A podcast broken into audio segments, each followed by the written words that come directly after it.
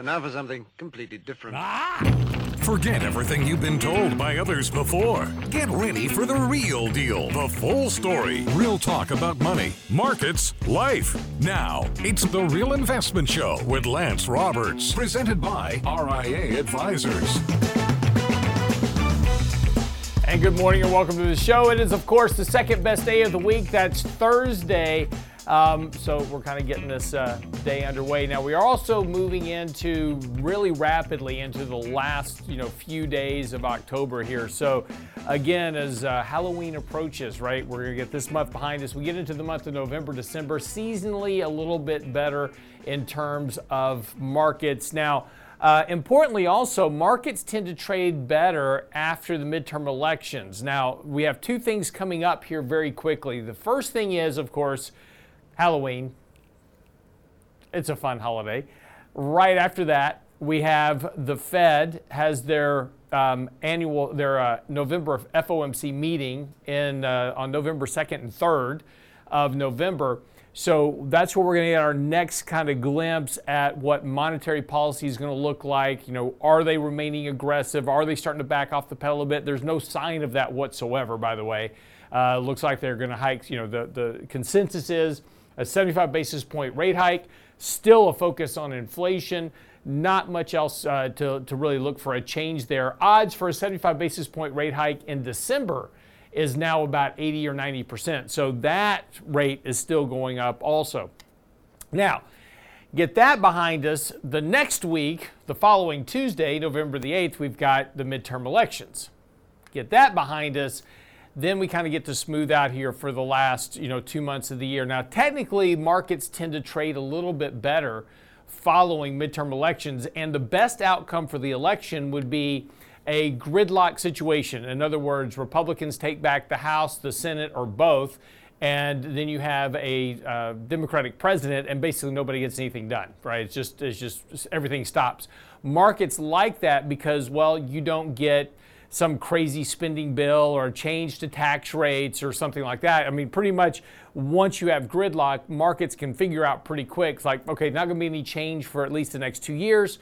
So now, as a business, I can, you know, invest. I can do what I want to do. I can, and uh, Wall Street can do IPOs, whatever it is, um, and factor in all those potential policy impacts that might have affected the outcome of some of those investments that now won't be there. So t- markets tend to trade a little bit more favorably when you have a gridlock situation politically. So that's going to be the one thing really kind of looking at historically once we get past that midterm election. If it does turn out to be a gridlock situation, stocks may start to trade a bit better here. Now, the other side of this, of course, is that we're still working through an earnings downturn. Now, uh, again, we're seeing a, a, good bit of earnings beats right now, not surprising. Analysts had been cutting uh, earnings expectations since June, cut them pretty sharply uh, going into this uh, third quarter reporting period. So again, we're getting a lot of companies coming in. Again, the usual, as we talked about yesterday, it's the millennial earnings season. Everybody gets a trophy, everybody beats. So we're seeing a lot of companies coming in beating estimates. Netflix was a good example of this. Better subscriber growth. But look, and we've talked about this before, and, and, and this is very important is to look below the surface of those earnings reports, right? Uh, you know, the headlines are great. Now, the headlines are driven by all kinds of accounting gimmicks. It's uh, you know stock buybacks, we're reducing the number of shares outstanding, etc. So there's a lot of accounting gimmicks that go into beating that EPS number that you hear on television, right? Uh, BlackRock reports a dollar six in earnings versus 99 cents, whatever it is. You know that is is a very manipulated number. Um, Wall Street Journal a few years back did a study of corporate CFOs and found out that about 40% of the EPS report is all fudging. So it's, it's, it's cookie jarring reserves, it's doing all kinds of different stuff to try to make those earnings look better. Always pay attention to the revenue growth. That's one thing you really can't fudge very much. How much did you sell? That's, that's really the top line. So when you take a look at sales of companies, that tells you a much better story about what's really going on with the health of the company. Netflix, a good example of this. Revenue growth continues to decline fairly sharply for the company, despite the fact that they're getting, you know, 2.4 million subscribers, right? So we're getting more subscribers, that's great, but our revenue growth continues to go down. That's the thing you want to pay attention to more so than just about anything else. But again, not surprising here. Stocks are so beaten up on a lot of different fronts that, you know, stocks are reporting earnings, seeing nice little pops out of the stocks. That's actually kind of good news for right now. Uh, markets continue to trade here very cautiously over the last couple of days. We talked about the fact that the market, you know, had rallied here and gotten back above the 20-day moving average, came back down, retested that yesterday. Futures are pointing up a little bit this morning. We need to we need to right now, we need to bounce off this 20-day moving average, confirm that support if this rally is going to have some legs here. That's going to be the real question. If can we get a bit of a rally going here? Uh, we've had a fairly big decline uh, since really that, that August peak. Markets have rallied a bit off the lows, but again, not really getting a lot of oomph to it at this point. So it's been a fairly uh, a fairly meek rally. Um, at this point, money flows are turning a bit positive here, but again, not to any any real strong degree. The good news though is is that the MACD has turned up, as well as some of our other indicators as well, suggesting there's a bit of a buying push here. And as long as earnings continue to come in, uh, you know, well over the next week or so, should help give some support to asset prices. But again, if you really take a look at this, you know, uh, you know, kind of at the market, it's really just been in a consolidation range ever really ever since the beginning of October. Uh, since the beginning of October, we really haven't gone anywhere for the market. It's just been up and down and volatile and really kind of weighing on investors again. Just that real, it's just that mental grind. Uh, that we have. So, so again, it's, it's, this is one of those real challenging periods. Is the market going to base here? We continue to really hold these, uh, these lows support going all the way back to June. You know, those June lows can continue to kind of hold in here at this point but again, not really giving us a whole bunch to work with. So again, when we continue to kind of build, you know, long-term support for the markets, the markets really haven't been able to do much with it. So, so again, I, I know this is, uh, you know, it's very challenging. It, it's mentally exhausting. We've had so many negative days this year. It just seems like every day you get up, it's just another down day in the market, and it's just not fun, right? You know, 2021, every day was up. So it was always fun, right? You go to work, you come home, look at your portfolio, it's up, and it's great. Um, this this year has definitely been a different year. We'll get through this is the important thing, and and we've just kind of got to grind our way through this and try to be in a, in a position to take advantage of it when when we do get through this. But we've probably still got a few more months of, of challenges uh, for the market as as we go forward here. So just to kind of you know keep that in, in, in mind. Um, what we're going to talk about today a little bit is talking about the Federal Reserve. They, they've got a very interesting situation coming up. The Treasury is running out of liquidity. I wrote an article about this, uh, be coming out on the website here shortly, but talking about the liquidity risk to the Treasury and, uh, and the fact that basically the Treasury needs to issue debt.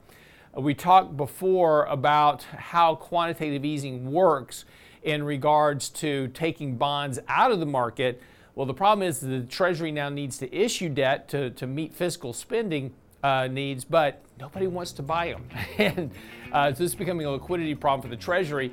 It's not just a problem for the Treasury, it's also a problem for the Fed. So when we come back from the break, we'll spend a few minutes kind of really talking about that and, and talking about the risk you know, we, we talk often about the, the one risk, right? What's the one risk that gets the Fed focused back on the financial markets versus inflation, and that's a financial instability event. The Treasury could very well be that event. We'll talk about that when we come back from the break. Don't go away.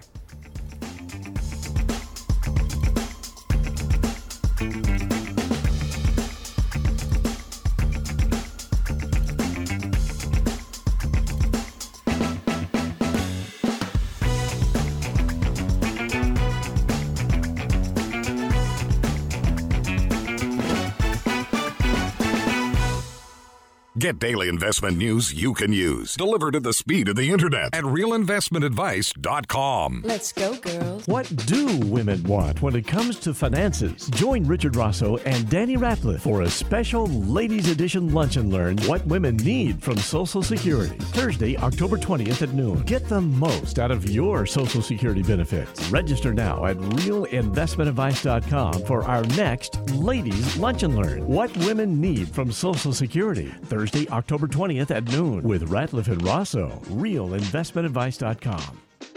The Real Investment Show.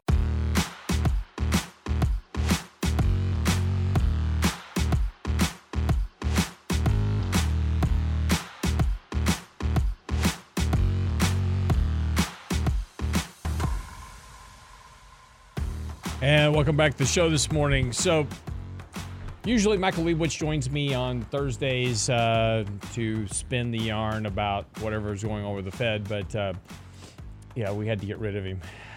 I'm just, I'm, I'm, I'm joking. Just he's having technical difficulties this morning, and so we weren't able to pot him in from his secret lair, where everybody knows he is. so it's the most unsecret secret lair ever. so exactly. Uh, so anyway, um, but we will talk a little bit about the Fed. So just for the break, just talking a little about the the Fed's next crisis, which is already brewing, and this is, you know, something that, you know, is problematic and but different, right? So in, in 2008, as an example, right, the, there was a crisis event and this financial instability arose from a freezing up of the credit market. And, and again, you go back to look at, if you go back and look at a chart of 2008, it was a fairly orderly decline in the markets. Now, again, what we remember about 2008 is just this, you know, this terrible plunge in asset prices and you know, this crisis moment. People were losing their houses. We remember all the crisis moments of 2008. But what we don't remember is that leading up to that point was this fairly orderly decline in the markets. And it was very much like the year we're having now, which, you know, it's just this grind lower, not fun, but, you know, it wasn't the end of the world type thing. And then, of course, subprime was contained, and so we didn't need to worry about subprime contained. And then, as Hurricane Ike makes landfall, it's funny because my my son recently he's in he's in college, and he's working on uh, a paper for his English class, and he, he why are you nodding your head? You don't know this story. I haven't told you this story. I'm just being agreeable. Okay. I'm you're, prompting you're you nod your head like Yeah. you like yep yep I know all about this. It's like you're sitting in church with a sermon and he says something. Mm-hmm, yeah. yeah. Oh, gotcha. Okay. All right. You want me to throw in you an amen or two? Yeah, go ahead. All right. Hallelujah in Yeah, there but- as well. So anyway, my son uh, emailed me uh, the other day, and he says, "Hey, Dad, I need you to write about an event that you had to deal with that changed your views about something." And so I thought about it because I had a lot of events to work with, right? The the collapse of Enron, the the crash of '87, the, you know, the the invasion of Iraq, 9/11. I mean, you know, there's so many events that that have happened. You know, the the uh, Challenger disaster. Um, you know, so we've we've had so many big events that change views and change aspects and things about things. You know, I had to really take some time to think about what it was that was going on in 2008 that was you know kind of defining to that. And uh, what was interesting is is you know we had sold our house and and my kids were very small at this time. My, my son you know my son now in college was you know six years old at the time. And you know we had sold our house and this is you know we'd sold our house in in march april of no, sorry, we'd sold our house in, in July. Sorry, it was July of 2008. And we had an extended close because the guy needed to sell his house and we were waiting on him. So our closing was set up for September the, the uh, 21st of 2008. And, and so we sold our house. We had moved out. We were living in an apartment because we're getting, so now this is September and we had moved into an apartment on the 1st of September, getting ready to close on the house. And we're in the apartment, and it's September the 18th, and Hurricane Ike is making landfall into Houston, right? And so here it is, just, you know, we're in the middle of a hurricane, and power's going out everywhere, and, and you know, we're dealing with the hurricane situation. And, you know, I'm, I'm, working from from the apartment you know posting our newsletter for you know the next day it's going to go out and so I'm writing about the, you know the markets and hurricane and this type of thing. I had no idea that when I woke up the next morning on Saturday, there would be this notice that Lehman Brothers had been forced into bankruptcy. And there was a scramble afoot at that point for trying to find somebody to buy out Lehman Brothers and get them to come in and basically do a Bear Stearns situation. So remember back in March of 2008, Bear Stearns had collapsed under the weight of, of these mortgages, and JP Morgan bought them out at $2 a share. And then, so here we are now. It's Saturday, and you know can't do anything, and the world literally comes to a standstill. And by Monday, banks are failing, things are shut down.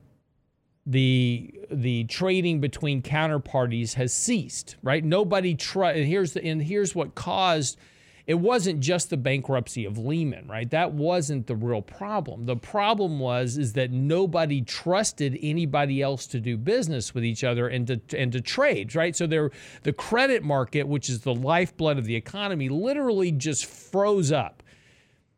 There was no what we call counterparty trading. Nobody wanted to trade with anybody because nobody wanted to get stuck with anything else that anybody had and, and couldn't get rid of it. So everything just stopped.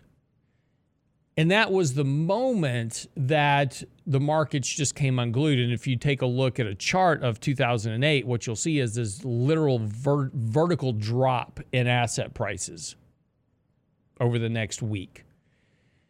And of course, that was where the, the Fed realized at this point that subprime was not contained that the economy was in a recession, even though it hadn't been announced yet, and that they needed to do something. And so there was a very quick scrambling of meetings. Congress met, started putting together the temporary asset relief program, $800 billion to bail out stuff. And Federal Reserve started talking about first round of quantitative easing. And so there it all began. But this was all precedented uh, or predicated on, I should say, a, a, fin- a level of financial instability, a credit crisis. Nobody wanted anything to do with anything. Now, this is not 2008 where we are today. It's different. And you know, every every situation, every environment that we're in is always different. There's there's never this time is never like last time it's always different. The outcomes, though, are can, can be and are often the same.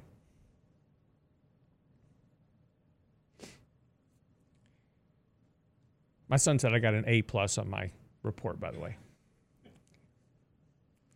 I still got it. 53 years old, uh, 53, I wish. 58 years old, and I can still write an A, A, A paper for college. So, well, how old were you when you wrote it, though? Like last week. Oh, it was last week. Yeah. I'm sorry, I, I, checked out for a minute. Apparently, how old was I wrote it? I was still 58 when I wrote it. it was last week.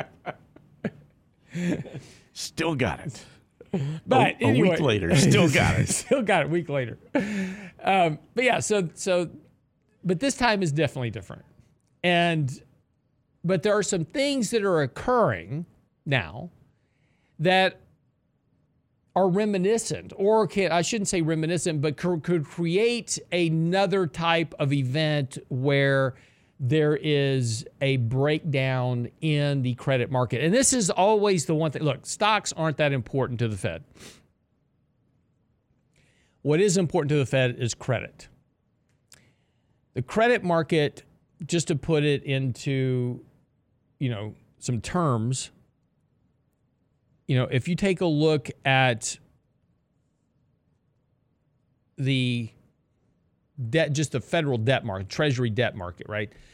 That's $27 trillion of debt. The total size of the economy right now is about 20 trillion, just to put it into terms. The total debt in the economy is north of 70 trillion. So that's treasury debt, that's corporate debt, student loan debt, you name it, right? It's over 70 trillion. Add into all of that margin debt, everything else, you're now talking about, as of the last read, uh, last print that I've got from the government, 93 trillion 827 dollars, uh, 93 trillion 837 billion dollars in debt. in a $20 trillion economy. So there's a $70 trillion delta between the size of the economy and the amount of debt. So, so again, debt is far more important to the operation of the economy than the stock market is. So it's always important to focus on what's there because if there's going to be financial instability, it's going to happen in the credit market. And it's going to be a problem that has to be fixed. This is why back in March of 2020, when we shut down the economy, the Fed started buying junk bonds because all these companies are on the verge of bankruptcy, even though we're told they're financially healthy all the time, right? All these companies are financially healthy, right? We've got to bail them out. Carnival Cruise, Lines, uh, Boeing, all these companies, right, need to bail them out. PPP programs, of which $47 billion of that got scammed by foreign foreigners. So, not sure why we even did it. Um, but that's where it's going to going to show up. And right now, there's a, a crisis that is brewing in the debt market. And this is a problem that has a has a, a lot of, of potential to balloon into a much bigger problem because it's in the one area of the debt market that is the most critical to the functioning and operation of the economy. We'll talk about what that is when we come back from the break. Don't go away.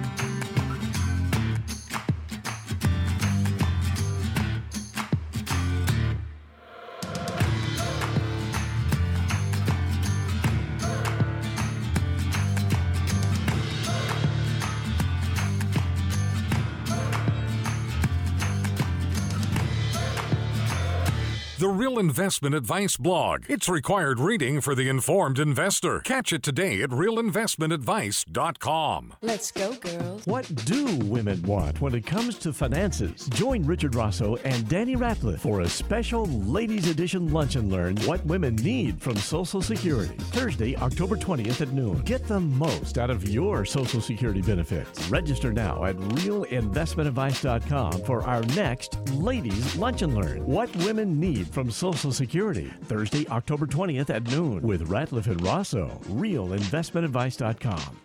You're listening to The Real Investment Show.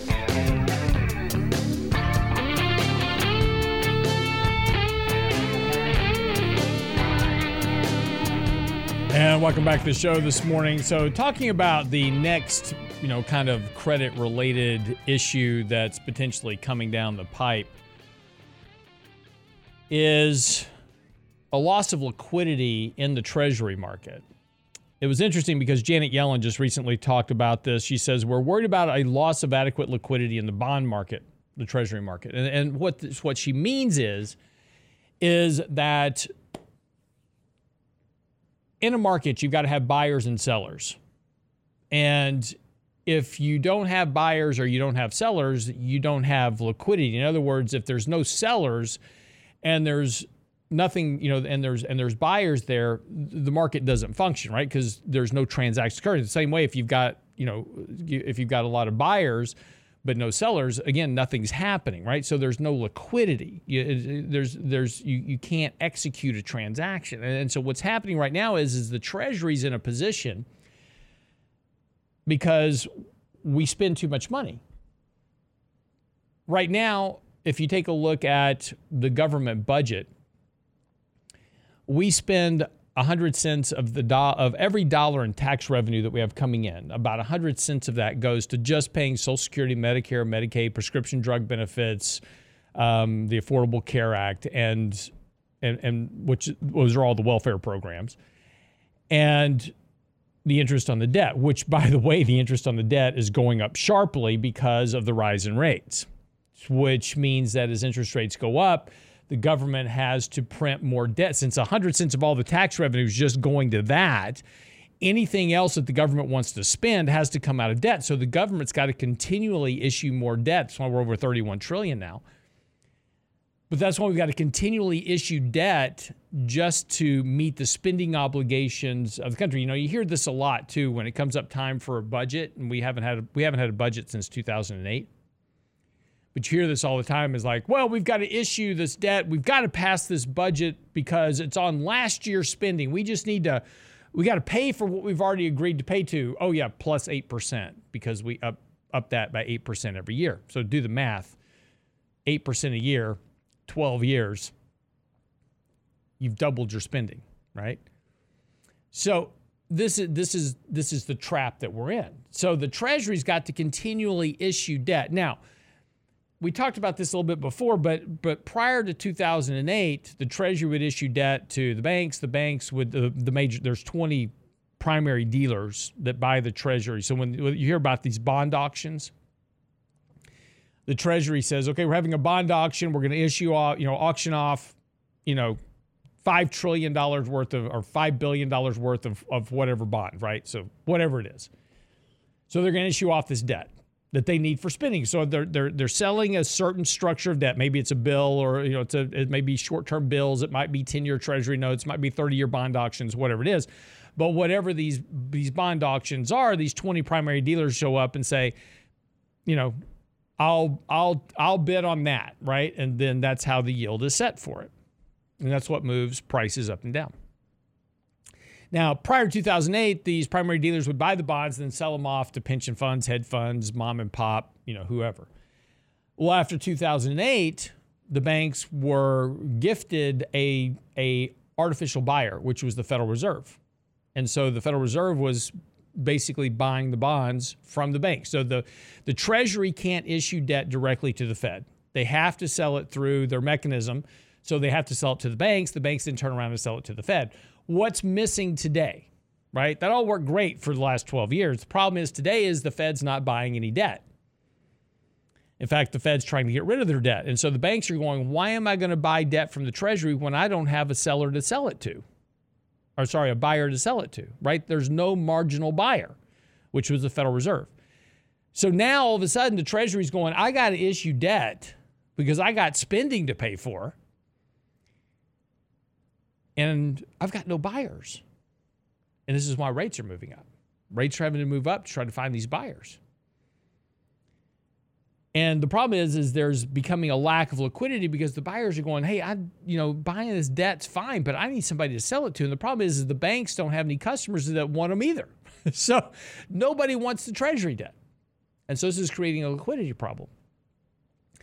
And again, the risk is, and and and this is the the potential problem for the markets is that if all of a sudden you get a seizing of the credit market, this is the real problem for the Federal Reserve.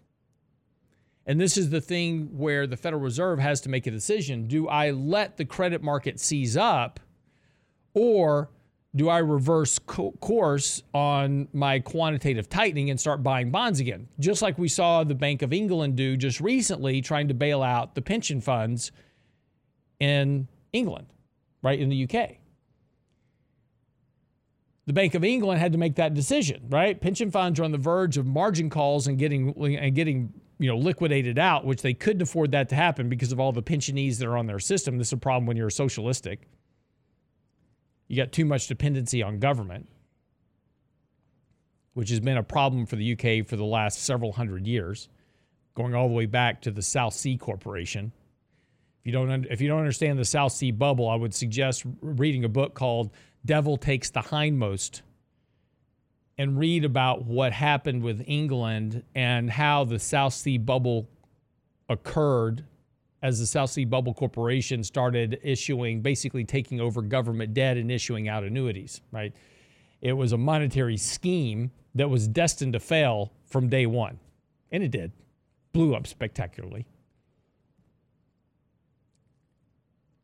But so as you as you look at what's going on with the Treasury Department here, that next crisis potentially is the Fed coming to market. Uh, sorry, the Treasury coming to market and saying, "Hey, I've got to issue some debt," and everybody just says, "Nope, don't want it." The Fed's not going to have a choice. And this is and this is that risk. And and and and again, while the Fed is reducing that balance sheet or trying to anyway, that's removing that marginal buyer from the markets. As Bloomberg stated, there was a, a, a really good article on this. Uh, Robert Burgess uh, wrote an article for Bloomberg recently. The word crisis is not hyper, uh, hyperbole. Now, every time I hear that word now, I can't not think of Joe Biden because every time he makes a statement, it's like, that's not hyperbole. I'm not kidding around. so, doesn't matter what he says. I'm not kidding. That's not hyperbole. At least it doesn't call it hyperbole. Yeah, exactly. Hyperbole. The word crisis is not hyperbole. Liquidity is quickly evaporating. Volatility is soaring. Once unthinkable, even demand at the government's debt auctions is becoming a concern. Conditions are so worrisome that Treasury Secretary Janet Yellen took the unusual step recently of expressing concern about the potential breakdown in trading saying that after a speech in Washington that her department is worried about a loss of adequate liquidity. In the $23.7 trillion market for U.S. government securities, make no mistake, if the Treasury market seizes up, the global economy and financial system will have much bigger problems than elevated inflation. And that's exactly correct. And this, of course, is all coming at a time to where, at you know, at, a, a very problematic time because the Fed has to, in, in their mind, focus on this inflation fight. The problem is, is that inflation fight is actually over. They just don't know it yet.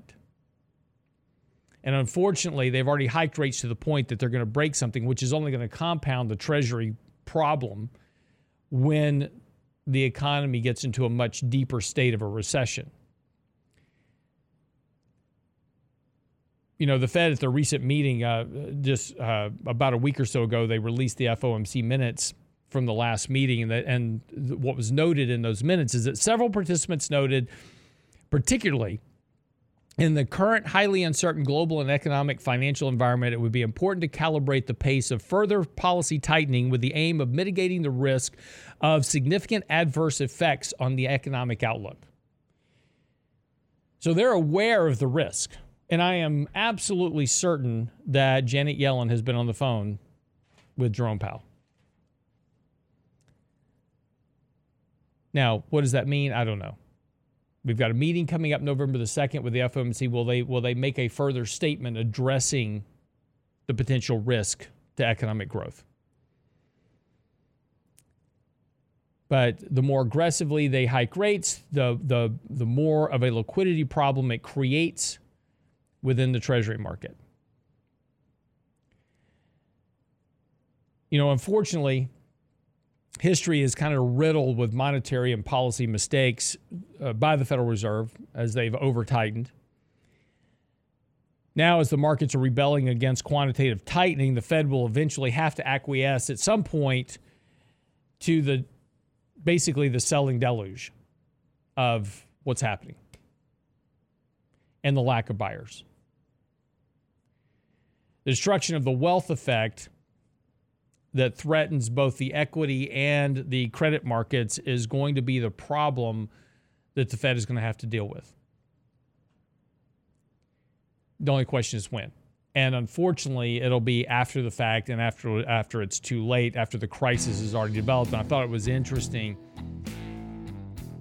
that just this morning,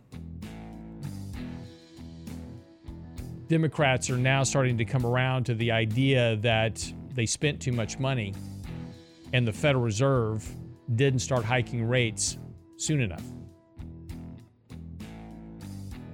Imagine that. What we said two years ago now becoming a reality. All right, quick break, come back, wrap up the show. Don't go away.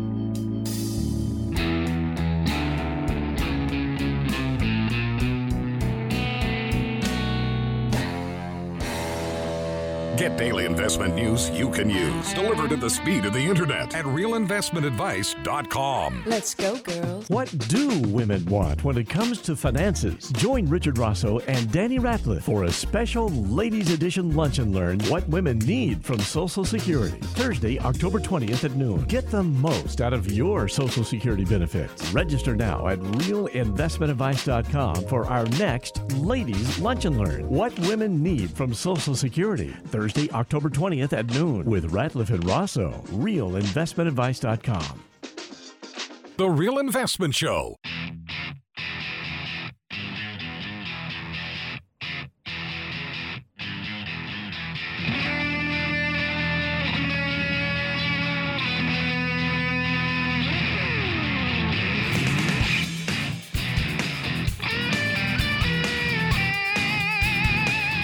And welcome back to the show this morning.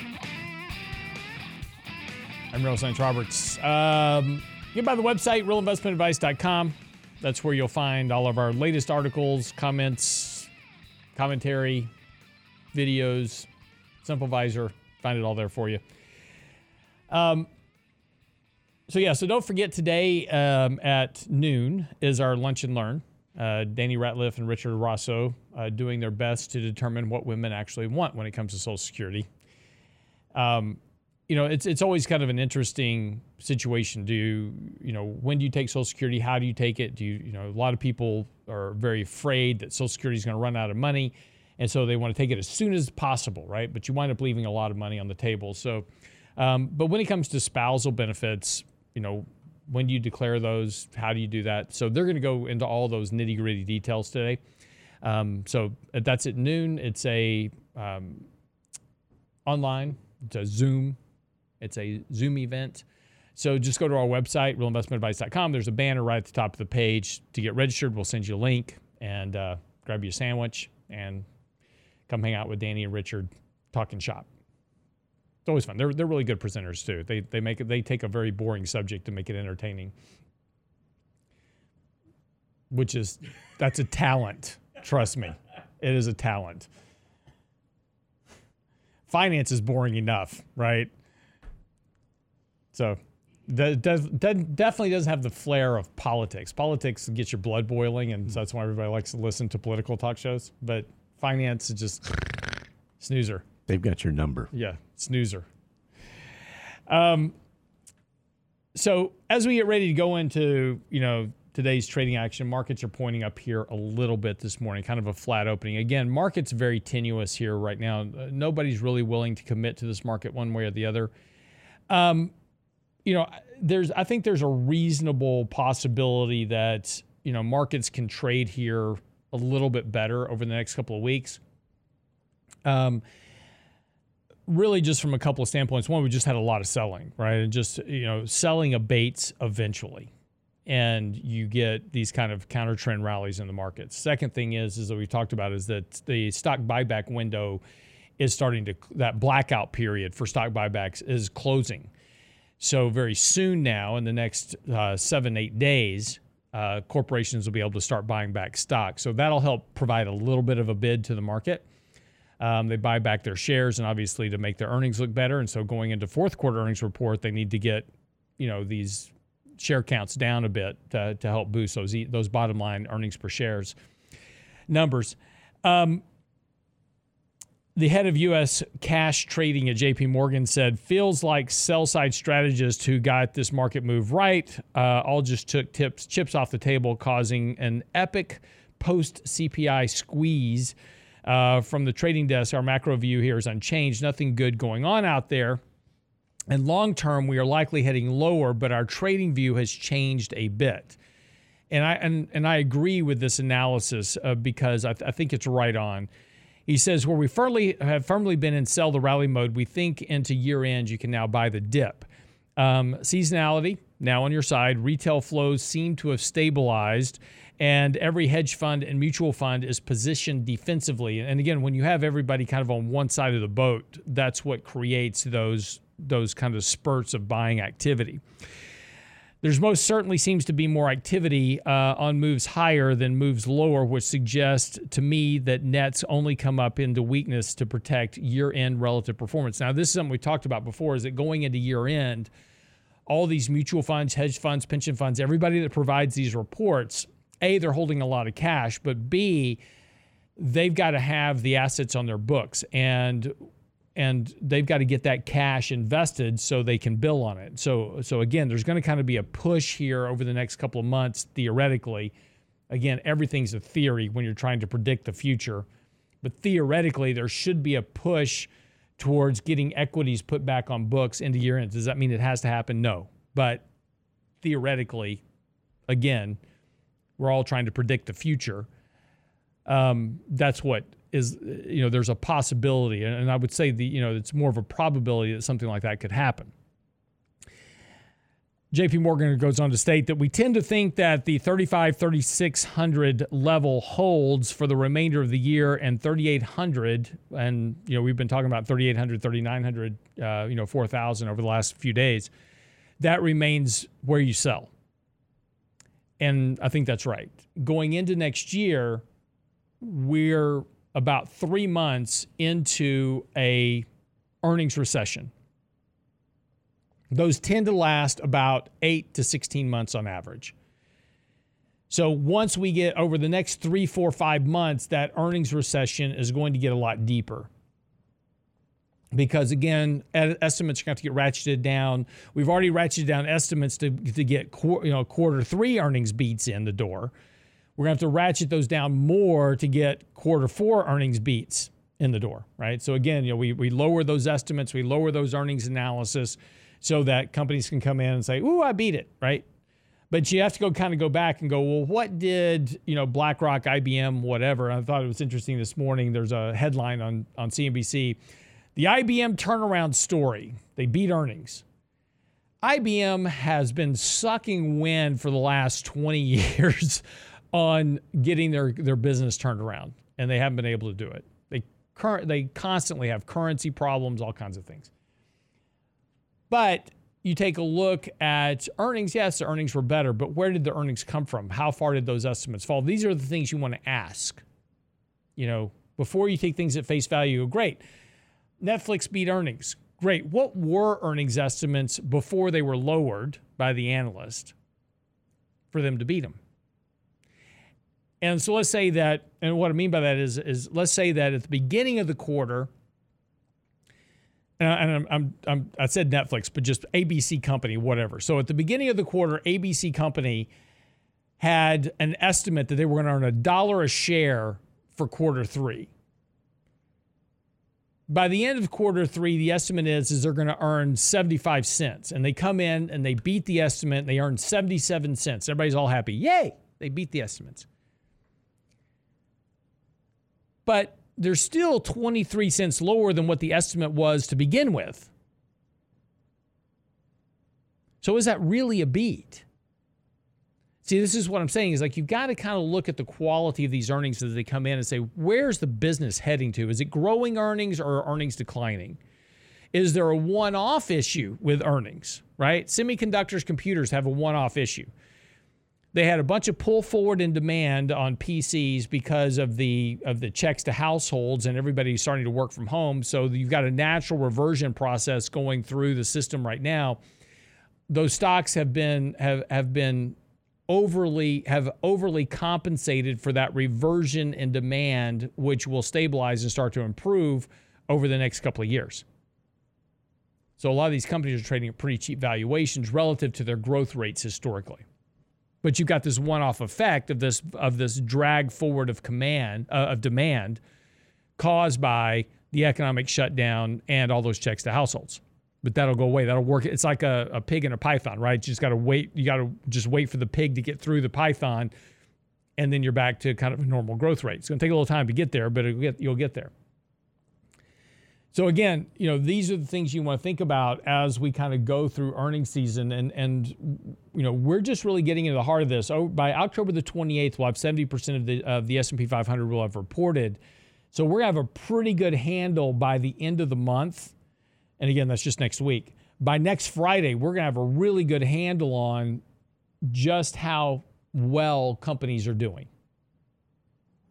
And uh, again, today you've just got a, a just a plethora of companies reporting, and it's just going to be a full court press here over the next you know two weeks of all these companies bringing bringing earnings forth. And so again, once we get through this, then we can do some earnings analysis, determining how well we did versus what expectations were, and then kind of what to expect over the next quarter. But again, those earn that earnings recession is going to get weaker as we move into next year. And because, as we talked about before, all these Fed rate hikes have not impacted the economy yet. So the economy is going to slow down more because of these rate hikes. That's what rate hikes do. They don't operate in a vacuum. So, you know, as rate hikes impact the market, the economy will slow down. As the economy slows down, that's a, a slowing of demand, which means earnings come down as well, profit margins. So that's all still coming. So we got we've got a, a good bit work more to do. Um, Ronald Adler said that uh, getting more questions from traders this morning.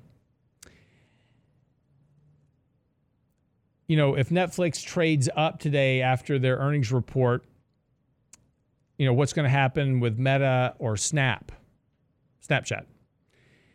The story in Netflix is much cleaner than the other two, but positioning is dictating a lot on the moves and the tape, and the under, underweights and shorts are undoubtedly driving action in the markets. I think it's safe to say that an inline print for Snap or Meta would be constructive, but those companies have a lot to explain and prove to investors. And this is a problem is that, you know, user growth in some of these areas are really starting to slow down. And this has always been the problem with these social media companies is that they're all fine and dandy until a new bright shiny toy comes along and everybody goes, ah, I'm tired of Facebook. I'm going to go do TikTok now or BeReal or whatever it is. And we're seeing that start to occur. We're starting to see that migration occur. And the question is, is can the companies get control and get their growth back on track? That's going to be the real question. All right, wrap up the show for the day. We'll be back tomorrow morning. Richard uh, Rosso, Danny Ratliff. Uh, make sure you get by the website today and sign up for this afternoon's Lunch and Learn on what women want from Social Security. Uh, that'll be at noon today on Zoom. So sign up for the website right now, realinvestmentadvice.com. While you're there, send your questions, comments, read our blogs, posts, newsletters, more. It's all there for you. Realinvestmentadvice.com. See you back here tomorrow.